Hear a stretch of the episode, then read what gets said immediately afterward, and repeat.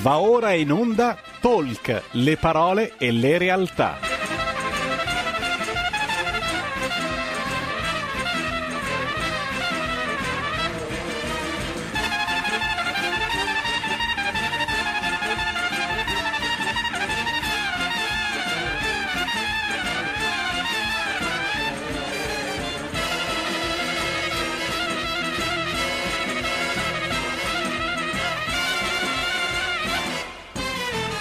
Malika Zambelli conduce Stai Karma.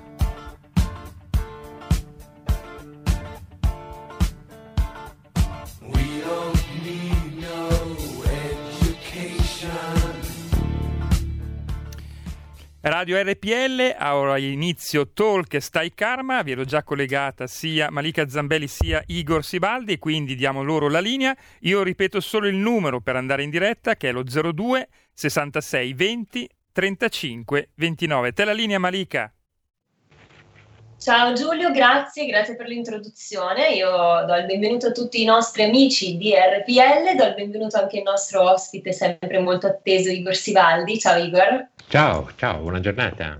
Buona giornata a te, grazie per aver accettato l'invito. Oggi continua nostra, le nostre puntate dedicate alle fiabe parle, per parlare oggi di Cenerentola, una fiaba che possiamo dire è anche un po' attuale, così per fare una battuta, ma neanche, troppo, non neanche troppo, perché prima dell'ultimo DPCM che ha costretto la Lombardia e altre regioni d'Italia al lockdown, con questa storia del, eh, del, diciamo, dell'obbligo di ritornare ad una certa ora eh, la sera, quindi col coprifuoco notturno, diciamo che ci siamo sentiti tutti un po' delle cenerentole, perché non ci siamo neanche goduti, Igor, ultime, gli ultimi inviti a cena fuori senza l'ansia dei rintocchi, un po' come Cenerentola, no? Quindi diciamo che è un po' attuale questa fiaba, no? Ah, non ci avevo Sem- pensato, non ci avevo pensato. Quindi partiamo così. Eh, Igor, allora io chiedo a te di presentarti proprio in due parole, di raccontare ai nostri ascoltatori di cosa ti occupi, così lo faccio di solito io, questa volta chiedo a te di farlo se ti fa piacere. Oh, beh, niente di speciale. Studio le lingue antiche, eh, studio un po' la mitologia, scrivo dei romanzi, tutto lì. Poi faccio un po' di conferenze. un po', solo, solo poche, eh, Igor. Grazie per la tua umiltà.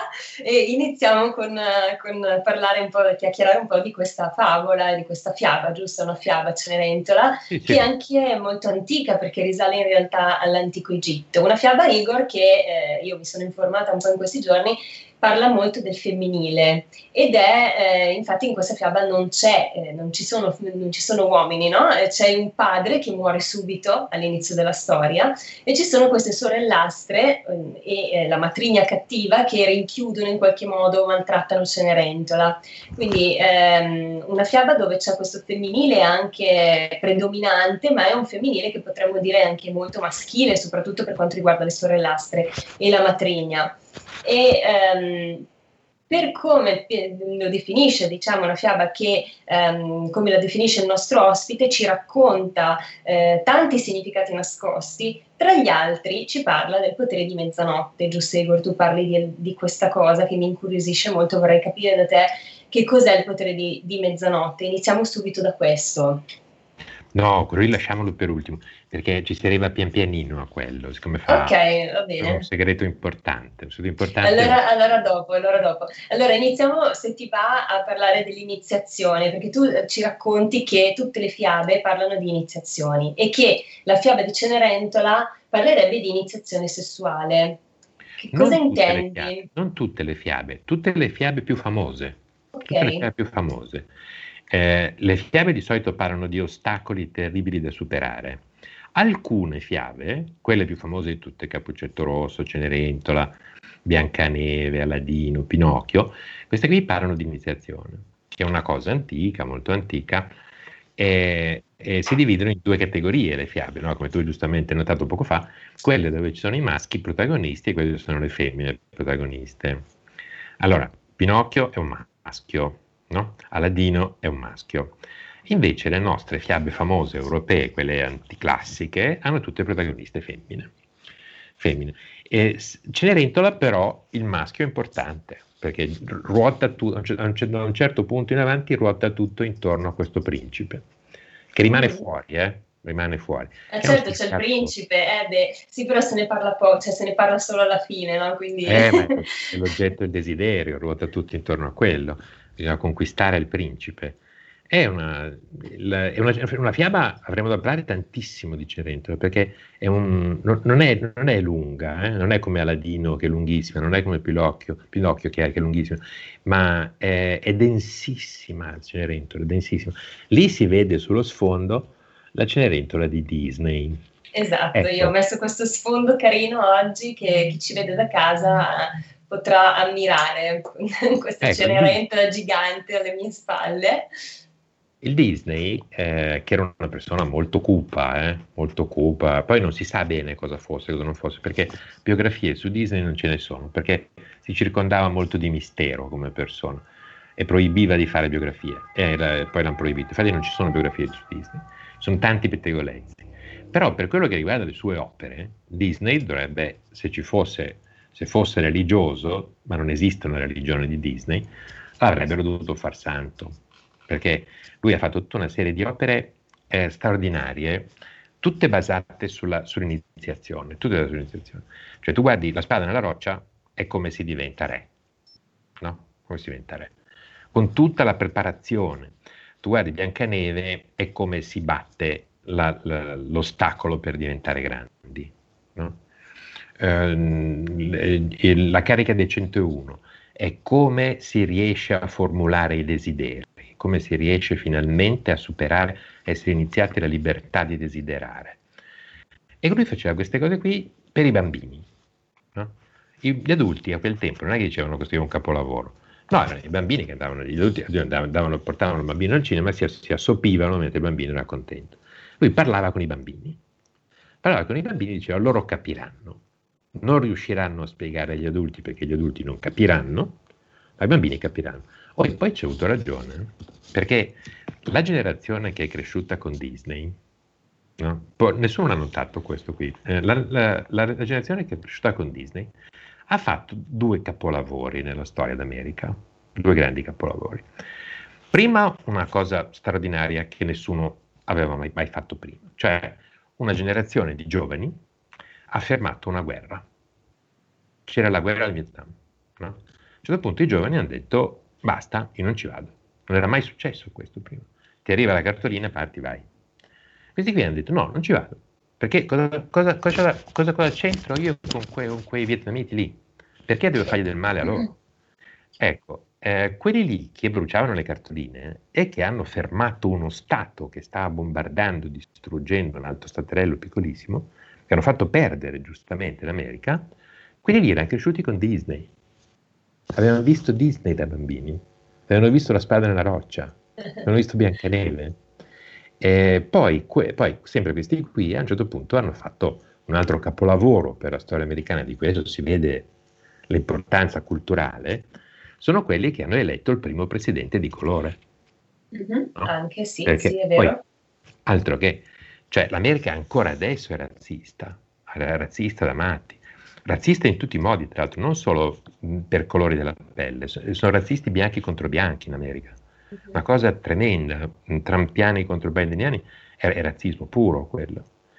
E, e, allora, invece, quella quando c'erano questi cinquantenni, ormai sessantenni, eccetera, che erano cresciuti con Disney, avevano qualcosa in più, che adesso non c'hanno più perché Disney è passato. Gli attuali ventenni, trentenni, la Biancaneve e Cenerentola non hanno visto. Poi Disney era molto audace, era molto audace, perché a un certo punto tra le sue fiabe di iniziazione, tra le sue fiabe, ce ne mette due fortemente sessuali. Mm-hmm. sessuali. E una di queste è Cenerentola. E l'altra è la, il libro della giungla. Mm. Libro ecco, della giungla. Sono curiosa. Igor, sono curiosissima perché non riesco a capire. Io l'ho vista Cenerentola da bambina, mi piaceva tantissimo. Che cos'ha di sessuale Cenerentola? Allora, beh, il libro della giungla parliamo un'altra volta. Ah, scusa, sì, sì. Dopo, no, dopo ci torniamo. È tutti maschi. Nel libro della giungla sono tutti maschi. Sì? Tutti maschi che insegnano a un bambino a diventare maschio. Qui invece sono tutte donne. E mm, nel film di Disney eh, è chiarissimo perché sapeva benissimo quello che c'è a Disney, era molto colto. Quindi comincia subito in un modo che l'adulto non nota e che il bambino nota benissimo. Se ve lo ricordate, Cenerentola, se non ve lo ricordate, guardatelo perché è un capolavoro, eh? È un capolavoro, non è una fiaba per bambini, è un film eccezionale. Se comincia con uno striptease. Lei si sveglia. Ah, quando lei, si sveglia, sì. Lei si sveglia e fa la doccia. Va dietro, va dietro un siparietto e si spoglia. L'adulto non ci fa caso perché ci sono disegni. Ma tu immagina un bambino o una bambina che dice mica si spoglierà questo. Quando mai è successo in un cartone animato che un essere umano si spoglia davanti a tutti? Questo qui è il tema, tema conduttore, cioè sessualità femminile. Cenerentola è la fiaba della sessualità femminile. Come si diventa donne, come si scopre il potere femminile. Importantissima Cenerentola. Dunque, Cenerentola, e poi Disney è un'altra cosa che è molto chiara nel film, eh, gli animaletti che ci sono. No? Cenerentola Infatti io volevo, volevo, già chiederti questa cosa perché è interessante. No? Lei parla con i topolini e all'inizio ricordo arrivano anche degli uccellini con i quali ogni tanto parla, canta, eccetera. È segregata in casa, tornando al lockdown, è segregata in casa, parla con i topini e gli uccellini, tra un po' facciamo la stessa fine di Cenerentola anche noi, parleremo con gli alberi, siamo chiusi in casa anche noi. no, no, infatti, speriamo, speriamo. Notare gli animali, notare gli animali perché Disney non può dire, sentite adesso ragazzi vi insegno come si fa a sentire il desiderio sessuale, però lo fa capire. Ecco, cosa rappresentano questi topolini? È facile, eh, allora, topolini e passerottini. A parte il linguaggio normale, no? A parte il linguaggio mh, mm, così, come si dice, colloquiale, dialettale. Però se in un sogno compare un passerotto o un topolino, lo psicanalista dice, beh, è chiaro signora, cosa sta pensando? Perché sia i passerottini, sia... Forse, forse Freud, perché Freud aveva sempre questa visione molto sessuale eh. del sogno e di tutto, no? Non solo Freud, non solo Freud. Per, eh, questo sono d'accordo tutti. Allora, Topolino e Passerottino sono due immagini del sesso femminile, molto chiare. Lei, solo che, ma che immagini sono? Sono immagini paurose. Cioè lei ci parla insieme da sola, quando arriva qualcun altro i topolini scappano i passerottini scappano. Cioè il, il linguaggio psicologico, il linguaggio profondo, quello che non arriva alla mente dell'adulto, ma solo alla profondità della mente dell'adulto. E quello che invece arriva di colpo al bambino, in modo inspiegabile, non raccontabile, perché il bambino non ha le parole, però lo intuisce, non le parole scientifiche per dirlo, però lo intuisce, è Cenerentola ha un suo mondo di tenerezze per Topolini e per Passerottini che è solo suo, che è timoroso, che è pauroso. Lei ha una sua sessualità timorosa e paurosa, che però è bella, molto bella, molto gentile e, e non ci combina tanto con questa, con questa, sessualità qui. A un certo punto, poi, nella storia, si, si pone il problema, bisogna andare al ballo del principe. No? Al ballo del principe. Il principe, il principe è giovane, il principe è sposabile, il principe è corteggiabile, è desiderabile, bisogna fare colpo. Le, la Cenerentola con i suoi mezzi limitati, col suo fascino che c'è, c'è, ma è piccolo, spaventato, non riesce a, fa- a fare niente. Il vestito che i topolini, i passerottini le cucciolo nel film viene stracciato facilmente dalla, dalla matrigna. No? La matrigna chi è? La matrigna è, non è tanto una persona, come significato della fiaba, è quella realizzazione femminile che è molto lontana da una ragazzina. Cioè la ragazzina vede la, la donna compiuta, la, la super donna, eh, e dice come sono lontana da questa, che potere enorme che ha, io non posso competere. Le altre due, le altre, le altre due sorelline, eh, le sorellastre di Cenerentola, eh, dal punto di vista psicologico sono una meraviglia, perché eh, dunque nelle fiabe c'è una regola, quando ci sono due personaggi, no? oppure un personaggio e una coppia di personaggi, è la stessa persona. Anche nei miti, eh? per esempio nel mito di Caino e Abele. Mm, Caino e Abele sono la stessa persona. È Anche parte... nei film a volte così. Sì, sì. Caino è la parte esploratrice, disobbediente. Abele è la parte sottomessa, è la parte obbediente. E c'è questo, eh, la storia di Caino e Abele è il conflitto tra la nostra parte obbediente e la nostra parte disobbediente, che finisce in quella storia lì con la, con la fine della parte disobbediente, cioè con la fine della parte obbediente e Caino se ne va via libero. Eh, Cast- I gemelli, Castore e Polluce, sono due la stessa persona, eh, la parte immortale la parte immortale della persona. Ecco, Cenerentola ha, è le sorellastre, con la differenza che le sorellastre cioè, mm, che parte sono le sorellastre? Nella nostra mente tutti noi siamo Cenerentola, tutti noi abbiamo un fascino grande che il più delle volte è spaventato, che non riusciamo, che non, che non riusciamo a mettere in campo. Lo nascondiamo, ce l'abbiamo, sappiamo che l'abbiamo, ma non lo facciamo, tiriamo fuori. Quando usciamo in pubblico, noi diventiamo le sorellastre, noi diventiamo la parte conflittuale, diventiamo quelle eh, sgradevoli, ma noi non siamo sgradevoli, noi diventiamo sgradevoli quando andiamo in pubblico. Perché? Perché non è ancora successo il prodigio, non è ancora successo. Perché ancora... magari non, esatto, non abbiamo lavorato abbastanza su noi stessi, magari. No, no, no, no, no, no, no, no, no, no, no, niente lavoro su se stessi. Questa qui è una storia della spiritualità spicciola. Non è ancora successo il prodigio. Il prodigio avviene che da... è l'iniziazione. Avviene da fuori, ti deve aiutare qualcuno, da solo non ce la fai, non ce la fai.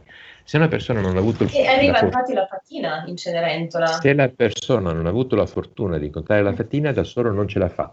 Okay. E la fatina, Cenerentola... infatti, tira fuori il meglio di Cenerentola, la, la veste eh. di tutto punto, tira fuori la sua sensualità, la sua femminilità. E quindi cosa rappresenta la fatina, Igor? Dunque, eh, la fatina rappresenta il momento del cambiamento che deve venire per forza dall'esterno, non può venire da dentro. Uno può, come si dice, lavorare su se stesso per tutta la vita, ma non conviene niente. Uh-huh. Deve avvenire un miracolo. E la fiaba racconta come avviene il miracolo. Cioè, il miracolo può avvenire quando vuoi, ma devi semplicemente seguire le istruzioni. Cenerentola eh, è conciliante, Cenerentola è sempre adattata, gli dicono fai questo, lei fa questo, gli dicono fai quest'altro, lei fa quest'altro. Questo qui è l'errore. In questo modo lei rimane sottomessa. A un certo punto Cenerentola è disperata e sola, viene chiusa in casa. Ecco, se una persona non arriva a livello di solitudine, a livello di disperazione, ma come sto male, ma come sono prigioniera o prigioniero, il miracolo non succede, non succede. Cioè uno deve toccare il fondo, questo è il senso, Igor. Deve smettere di illudersi, deve smettere di obbedire, di, di, di, essere compiacente, di adattarsi a quello che deve trasgredire, che poi è quello no, che fa Cenerentola. No, no, no, non ancora, non ancora. Eh, trasgressione ancora no. Eh, deve sentire che, che, è finto quando obbedisce, che si sta facendo violenza. E perché devo farmi violenza? Perché sono chiusa in casa, dice Cenerentola? Perché devo obbedire in questo modo? In questo modo la vita passa e non la vivo. Ecco, quando se, senza questa condizione qui non interviene nessuna fatina, nessuna fatina. Mm, non c'è la disponibilità, non si è pronti, magari la fatina passa ma non la si vede. No? Perché? Perché non sei abbastanza disperato. Non sei abbastanza disperato. Lei è disperata, dice tutto è perduto, non posso, farcela, non posso farcela, e in quel momento raggiunge il livello ottimale per l'apparizione della fatina. La fatina che cos'è? La fatina sono le risorse segrete, incomprensibili, che la psicologia ancora non ha studiato, che ci sono però in tutti, in tutti sono l'ispirazione, eh, la, la, la, l'intuizione, eh, può, possiamo usare un termine forte, la rivelazione interiore, ecco, che però sono sentite come talmente grandi come se fossero un angelo che parla. Ecco, non c'è l'angelo in Disney, eh? Disney è totalmente laico. In tutti i film di Disney non c'è neanche una chiesa, mai, mai. Il mondo di Disney è un mondo in cui non c'è religione, totalmente strano della religione. Ma, ma nessun, nessun, film di Disney, eh, di nessun, nessun tipo, eh, né religione cristiana, né ebraica, né islamica, niente. Neanche in Aladino c'è la religione. Comunque, eh, arriva la Fatina. Le fa la lezione e dice, senti Cenerentola, c'è un equivoco, bisogna che chiariamo bene le cose. Tu adesso sei nei guai perché ti sei sottovalutata. Mm, quali sono i tuoi problemi? I tuoi problemi sono due, la zucca e il topolino. La zucca e il topolino. Allora, il topolino sappiamo cos'è. La zucca, ecco, cosa sia la zucca, il simbolo della zucca, lo capisce solamente una donna. Un maschio non ci arriva. Non ci arriva. Perché nella pubertà, allora voi sapete che nella pubertà avvengono dei fenomeni nel corpo, no? Ecco, nel maschio non arrivano questi fenomeni qua. Cioè il maschio com'è a 8 anni, così è anche a 68 anni, non cambia niente. È più fortunato per certi aspetti, guarda. Eh sì, stessa struttura, fa un po' di muscoli, mette su un po' di pancia, perde la pancia, ecco, però non cambia niente.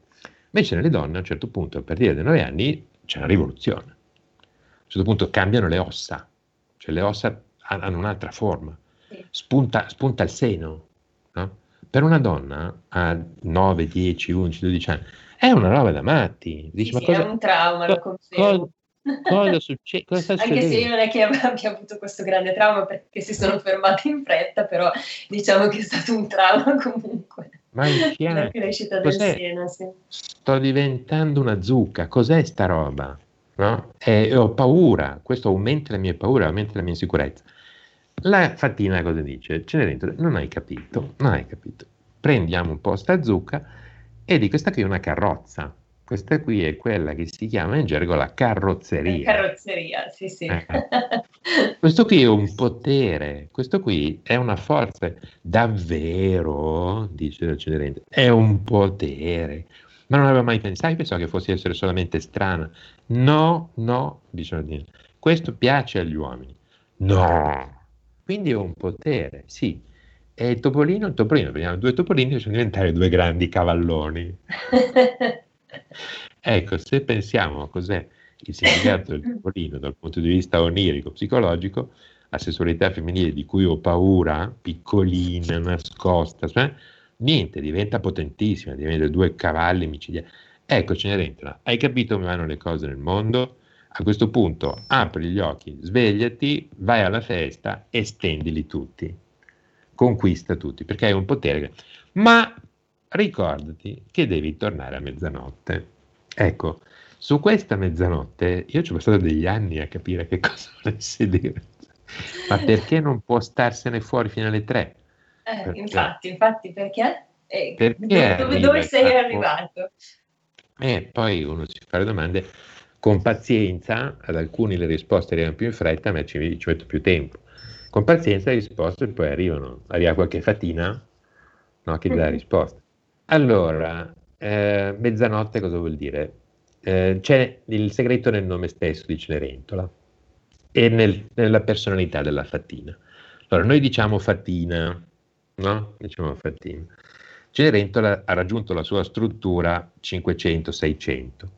500-600, quando una persona compare con una bacchetta magica, in, appare per caso, fa un incantesimo e se ne va, non è una fattina, è una strega è una strega. Cenerentola, perché si chiama Cenerentola? Perché sta in mezzo alla cenere. Ma che cenere? A quel tempo la cenere, eh, se ti veniva in mente la cenere, era collegata immediatamente a una, una, una forma di esecuzione capitale che era il rogo. Cioè Quindi Cenerentola è una strega?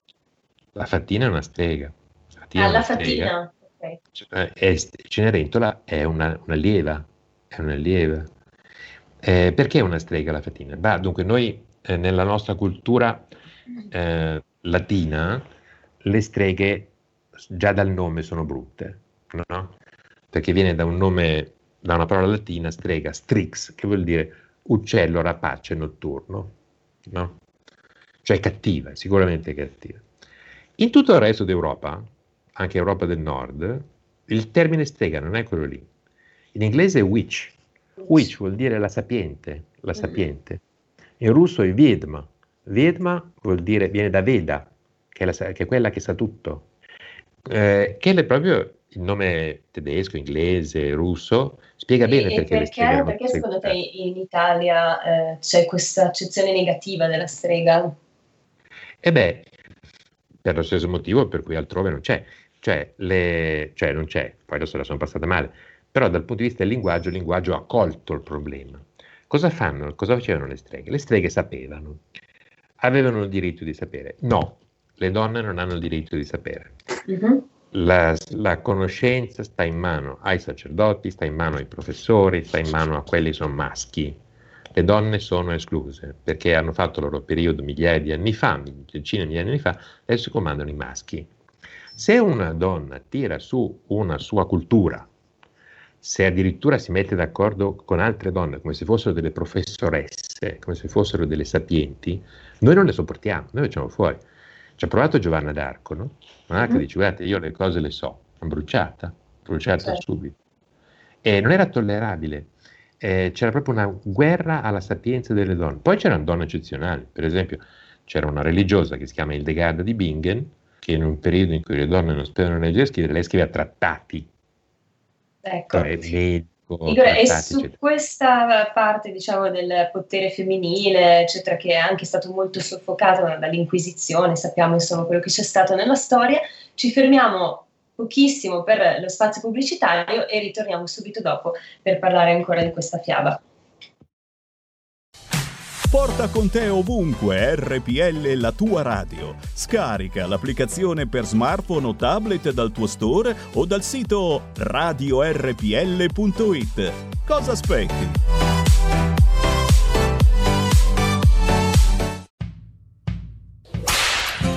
Ehi hey gringo, entra nel saloon di RPL tutte le domeniche a partire dalle 22. Country and Folk Club con RPL. La tua radio. Stai ascoltando RPL. La tua voce libera, senza filtri né censura. La tua radio. E ridiamo subito la linea a Malika Zambelli e a Igor Sibaldi. Grazie Giulio, eccoci rientrati dalla pausa pubblicitaria e ritorniamo subito su quello che stavamo dicendo, cioè su questa, questa, cosa interessante che raccontavi proprio sull'etimologia del termine strega. Mm.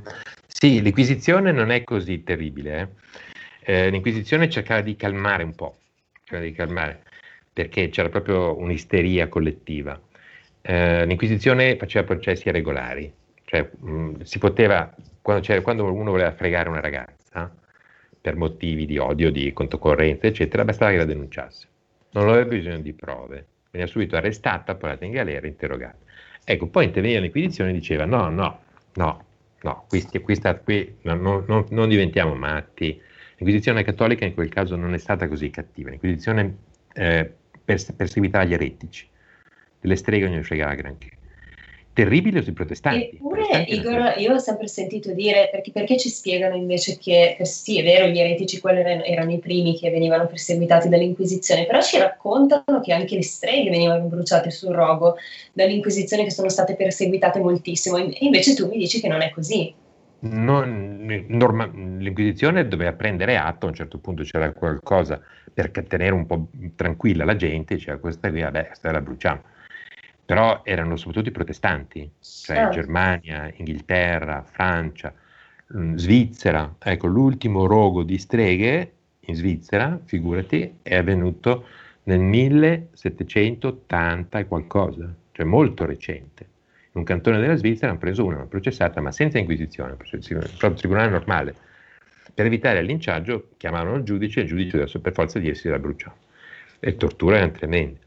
Ecco, per questo il dialogo tra eh, Cenerentola e la fatta arriva in segreto, eh? anche per quello. Cos'è il potere di mezzanotte? A questo punto si capisce cos'è il potere di mezzanotte. Il potere di mezzanotte è, eh, senti, Cenerentola, noi siamo streghe, io ti ho portato fuori dal mondo normale, mm, ti ho spiegato il tuo potere sessuale, il tuo potere femminile, questo è l'inizio della spiegazione, questo è l'inizio tu puoi entrare adesso in un mondo parallelo di cui gli altri non sanno niente, ma devi, mh, mm, devi restare a metà tra i due mondi, restare a metà tra i due mondi.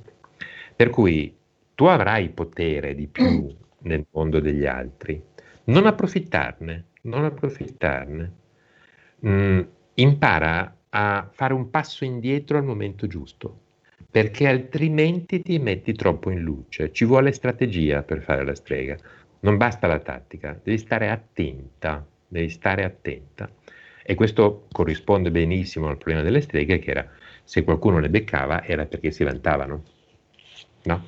Perché non avevano il potere di mezzanotte, per intenderci. Mm-hmm. Queste qui si lasciavano portare, il successo di strega le dava la testa, pensavano che tutto fosse possibile e finivano sul rogo. Uh-huh. La Cenerentola non è italiana come fiaba, eh? Cenerentola è centroeuropea, quindi lì c'era proprio odore di cenere.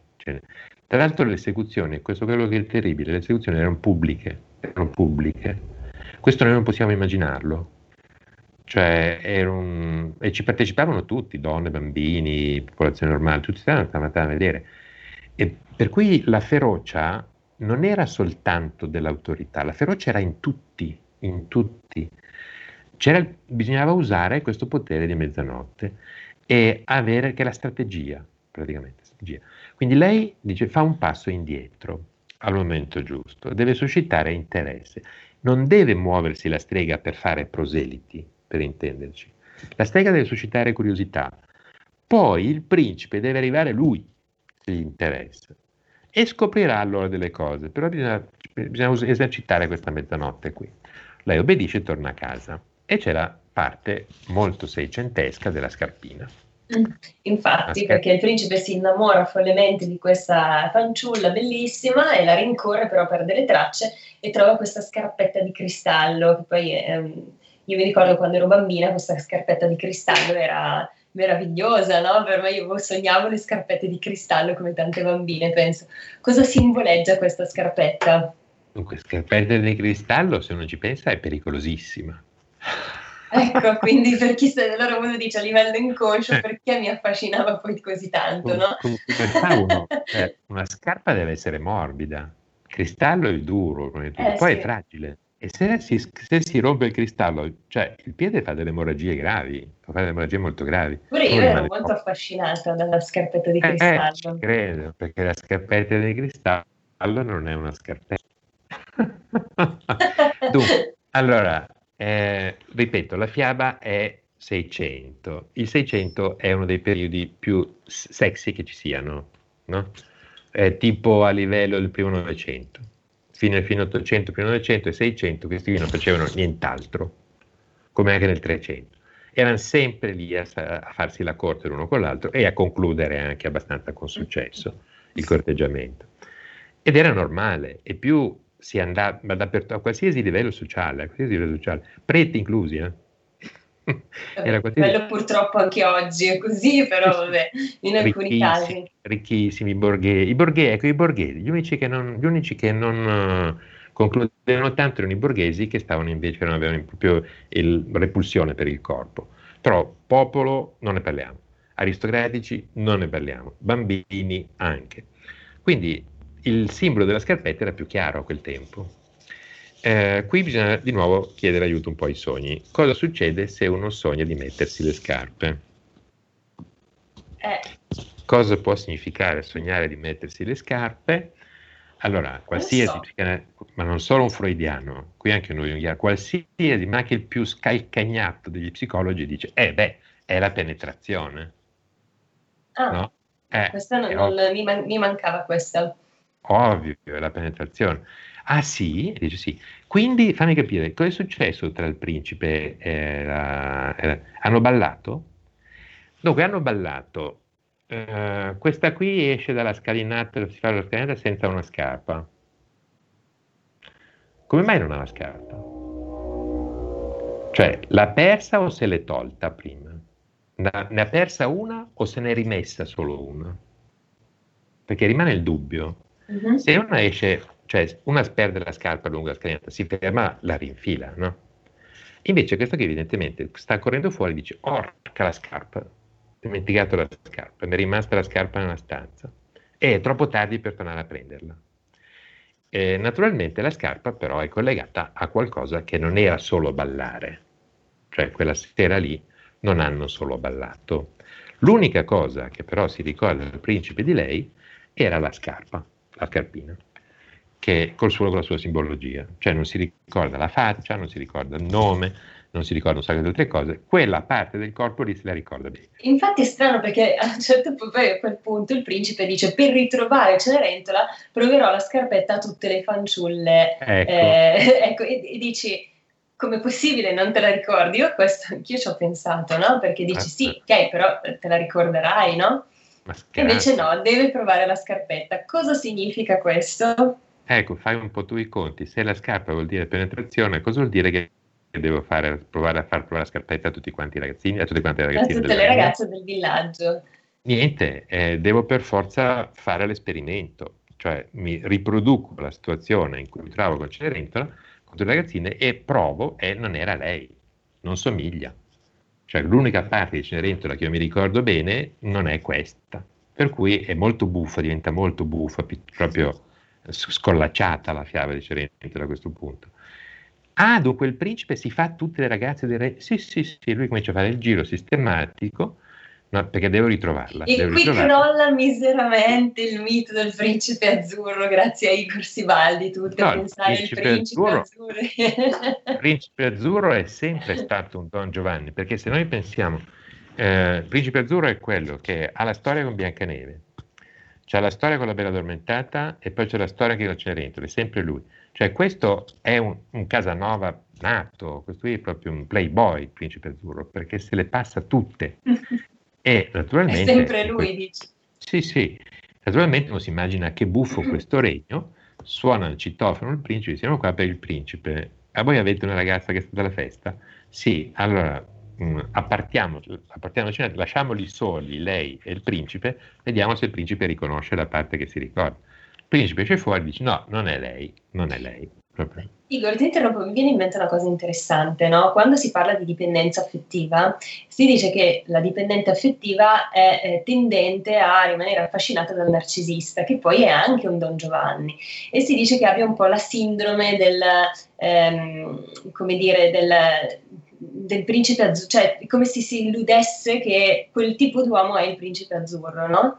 E quindi Mm. boh, lo ricollego un po' a quello che stiamo dicendo adesso, quasi come se eh, le favole Disney avessero instillato poi questa credenza del principe azzurro che in realtà è fasulla. No, perché è fasulla? Dunque, il principe azzurro significa il potere, cioè il riconoscimento ufficiale del potere. Per, quella, per una strega, sposare il principe azzurro, diventare regina è eccezionale. Caterina de' Medici, no? Lucrezia Borgia. Vuol dire la strega che è- non è più nascosta nel bosco, Mm? la strega diventa la regina del paese. Cioè, nessuno l'avrebbe immaginato, perché lei, grazie al potere di mezzanotte, sa manovrare così bene che invece di, mh, poi magari il rischio lo corre lo stesso e finire sul rogo, eh, però non è Giovanna d'Arco che è ingenua, che non ha nessun potere di mezzanotte, che lei quando dice, cioè lei si, si spalanca i suoi poteri a tutti. No, no, Cenerentola dice, no, andiamo, andiamo cauti, andiamo cauti, io voglio diventare il capo, ci perseguitano tutte, io voglio diventare la regina. E Ecco, Igor, ti interrompo un attimo perché abbiamo una telefonata, quindi mi piacerebbe prenderla. Eh, pronto? Eh, pronto, ciao, sono Ornella da Merazze. Ciao Ornella, benvenuta. Eh, ciao Malika, buongiorno anche a Igor. Volevo dire, cioè, Buongiorno. io da, da come sta raccontando questa storia di Cenerentola, a parte il fatto che io me la voglio ricordare com'era, alle mie nipoti l'ho raccontata così bella Stai com'era. creando traumi, Igor. Mi fa pensare, mi fa pensare al Disney che si è adeguato al politicamente corretto. Questo sto pensando io. Poi volevo chiedere un'altra cosa a Igor. Eh, io tutte le notti, se non quasi tutte, sono sempre il cane, cioè grosso, piccolo, nero, ma- ma mai aggressivi, sempre, ma spessissimo. Che, mm, cosa vuol dire? Grazie, buongiorno. Grazie, grazie mille. Igor? Grazie Ornella, grazie Ornella, due cose importanti. Purtroppo sulla seconda cosa non posso aiutarla perché io non sono un interprete di sogni, però il cane è, è è il coraggio, è l'immagine del coraggio. Ma anche della Cioè, qualsiasi-. Mm, sì, la fedeltà sì, però il cane, la cosa che colpisce di più a noi, la impressione che fa il cane, è il coraggio. Perché anche il cagnolino P, che non ha paura di niente, che se non può att- attaccare, attacca con la voce e manda, fa scappare il leone a Sì, forza sì. di abbaiare. È vero. Il cane si fa ammazzare. Il cane questo potere. Lei dice il cane non è cattivo, è il suo coraggio. Lei sta vedendo il suo coraggio, lo suo slancio di coraggio. Poi, se vuole, c'è anche la fedeltà, eccetera, va benissimo. Però la fedeltà è in secondo piano. Per quello che riguarda il politically correct, è eh, gli anni 60, 50, 60 in America, altro che politically correct. Cioè, non si poteva, se voi vi ricordate, negli anni 30 era diverso, si poteva dire tutto al cinema, tutto, qualsiasi cosa, erano spintissimi gli americani. Dopo la seconda guerra mondiale, era proibito perfino nella famiglia più fedele che, esist- che potesse esistere far vedere il letto matrimoniale. Nei film americani degli anni 50 e 60 i coniugi fedeli l'uno all'altro dormono su letti separati. Nella stessa stanza era vietatissimo qualsiasi non ci si poteva, non si poteva far vedere un bacio, poteva far vedere una, cioè Marilyn Monroe è stata una cosa da, da impazzire all'inizio, non ci, non ci, credevano, nessuno ci credeva. Oppure quando è uscito Playboy nel 53, lo volevano ammazzare questo qua perché era, era impossibile. E Disney fa con un'astuzia micidiale, un'astuzia micidiale, riesce a passare in mezzo a queste maglie del perbenismo e il messaggio lo fa arrivare. Poi lo capiscono i bambini, gli adulti non ha capito nessuno. Quando parlo di queste cose, ma anche gli esperti di fiabe dicono no, no, non mi ero accorto, mi ero accorto, però è, è, è importante. Sì, Poi c'è tutto il risvolto colto della cosa, cioè... Eh, a me piacerebbe parlare anche di un'altra cosa, visto che abbiamo solo dieci minuti, no? ti interrompo perché mi interessa proprio questo punto. Eh, questa fiaba di Cenerentola, poi alla fine, a parte tutto il risvolto sessuale di cui abbiamo parlato, che è molto interessante, che non avevo neanche mai preso in considerazione, parla anche di desideri, che è un argomento che a te piace moltissimo. Dice, i sogni sono desideri di felicità, no? Ad un certo punto lei canta questa canzoncina, quindi potremmo dire che è anche una fiaba che ci sprona un po' a tirar fuori il nostro potere personale, a ricordarci che quando desideriamo davvero qualcosa possiamo ottenerlo. E... Sì, dunque c'è un problema qui grosso, che è tradotta male la canzone. Ah, che... ok. che non dice così in inglese. Adesso vi dico il testo giusto, dovrei avercelo. Uh, lo guardo su internet perché la canzone in italiano non ha senso. Cioè i sogni sono desideri di felicità, non ha senso, non ha senso.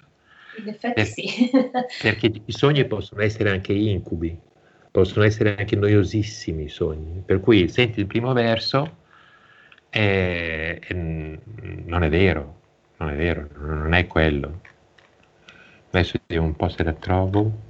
Sì, intanto che tu cerchi voglio ricordare ai nostri ascoltatori che possono telefonarci allo 0266203529 in diretta per farci delle domande, per chiacchierare con noi su questo argomento. Fateci sapere che cosa ne pensate anche di questa interpretazione eh, un po' diversa di Igor molto interessante dal mio punto di vista e potete anche scriverci dei whatsapp al 346 6427 756 eh, siamo curiosi di sapere il vostro parere rispetto all'argomento di oggi Igor ci sei? ecco sto cercando però non lo trovo non Comunque, lo dice che più o meno sogni, cosa diceva? La canzone dice, la canzone dice che nei sogni eh, tu non, non hai freni no? I sogni sono, che poi dream in, in, americano non vuol dire solo sogno, vuol dire fant- fantasia, no? Devi crederci, devi crederci ai sogni, devi riuscire a non mh, nasconderli, non devi nasconderli, devi eh, coglierli al volo come se fossero ispirazioni, dargli grande importanza.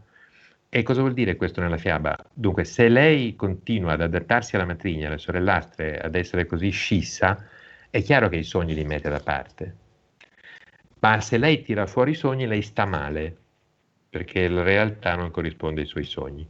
Ecco, il segreto è stai male. Se stai male sul serio, arriva la fatta. Se non stai male, la fatta non arriva, ma la fatta è una strega. Oh, eh, a quel tempo lì sì, adesso non sarebbe così. Adesso per fortuna il potere femminile è molto diverso. Cioè, guarda quante statiste donne ci sono in Europa, non, era stato, non sarebbe sì, stato assolutamente. È vero. Sì, il femminile sta riprendendo il suo eh? potere sicuramente, non ancora abbastanza secondo me, però siamo ancora comunque in una società molto maschile, eh, però sicuramente sì. Ex sì. maschile, ex maschile, molto ex maschile. Era maschile, ma adesso la, la figura maschile, cioè il principe in Cenerentola è una figura convenzionale, ma almeno è un principe. Attualmente le, le figure maschili nella società sono deludentissime, deludentissime. Ehm, sono miste, insomma. Sì. Mm, eh, molto fragili. È una, fra- una, una, una, fase di crisi, una fase di cambiamento, questa qua molto interessante, in cui c'è una parte che è motivatissima a crescere, che sono le donne, c'è una parte terrorizzata spaventata e conservatrice sono gli uomini. E naturalmente immaginate a chi va la nostra simpatia. Ecco, la Cenerentola a un certo punto, poi c'è, poi c'è tutta una parte molto importante della Cenerentola, però molto complicata. Allora, eh, Cenerentola, voi immaginate cosa vuol dire ehm, camminare con una scarpa da ballo sola, vuol dire zoppicare, no? Sì. Zoppicare. Ecco, questo qui è impressionante come, come origine della fiaba, perché c'è un punto nella Bibbia in cui Giacobbe lotta con l'angelo tutta la notte. Una storia così. Giacobbe sta tornando a casa, dopo che è via da 20 anni, 30 anni, un po' paura del fratello, allora turbato si mette a dormire da solo lungo un torrente, quella notte fa botte tutta la notte con un angelo. Dice proprio così il racconto. E, e, l'angelo gli chiede dimmi il tuo nome, dice no dimmi il tuo nome, come nella fiaba di Cenerentola.